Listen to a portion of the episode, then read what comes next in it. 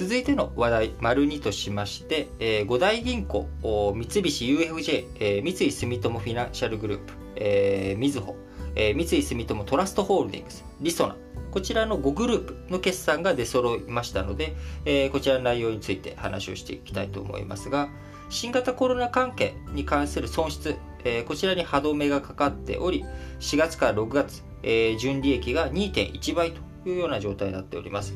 えー前年同期比2.1倍、えー合計の連結純利益、えー5社、え5グループの合計の連結純利益は9218億円ということで、えーこちら2011年4月から6月期以来の10年ぶりの高水準となりました。え理由としてはですね、前期、え大きく積み立てました、積み上げました貸し倒れ費用、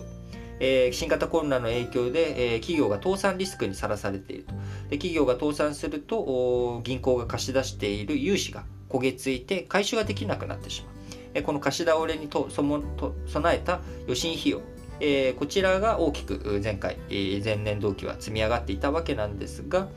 えこの予診費用が今年、今期に関しては、まあ、追加で、え費用同じぐらいかからなくなったっていうことと同時に、え去年、えすごい会社が倒産するぞって積み上げたんだけれども、え思ったよりも大企業、輸出の戻りとか需要の戻り、IT 企業を中心に経済経済、え広がっていったっていうことから、え思いのほか、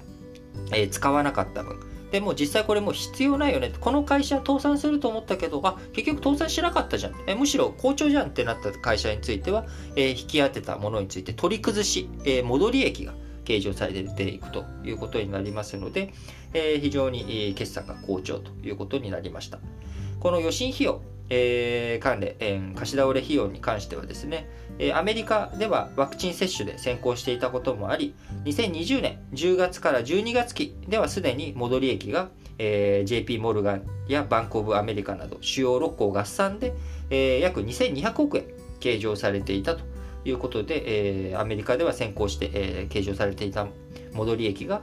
日本でも計上されてきているということになっておりますが、えー五大銀行全体で見たら、まあ、そういった動きなんですがその中にはあ少し色合いが違ってき、えーております、えー戻り益を大企業向けの取引が中心である企業銀行についてはですね戻り益しっかりと発生してきているんですが中小企業向けの貸出金が多いリソナグループでは、えー予診費用今年の予診費用については去年よりも減ってはいるんですがじゃあ去年、えー積み上げたものについて戻り益が出てるかというと、えーりそな銀行についてはまだ戻り益が出ていないというようなあ状況になっております。えー今、足元、またね、えー先行き予断を許さないデルタ型の流行ということにもなってきております。えーどこまで、えーそれが影響を与えてくるかわからないですけれども、引き続き注視が必要ということではありますが、えー五大銀行、4月から6月期については、戻り益、新型コロナの影響、歯止めがかかって、戻り益が継承されているというような状況になってきています。今後についてまた再び経済が悪化すれば当然、えー銀行の業績が悪化する。銀行の業績が悪化するとお金融資民間からのお金の貸し出しっていうものが絞られていく可能性もあるということですからしっかりと経済動向を見ていきたいなと思います。それでは次の話題に移りましょう。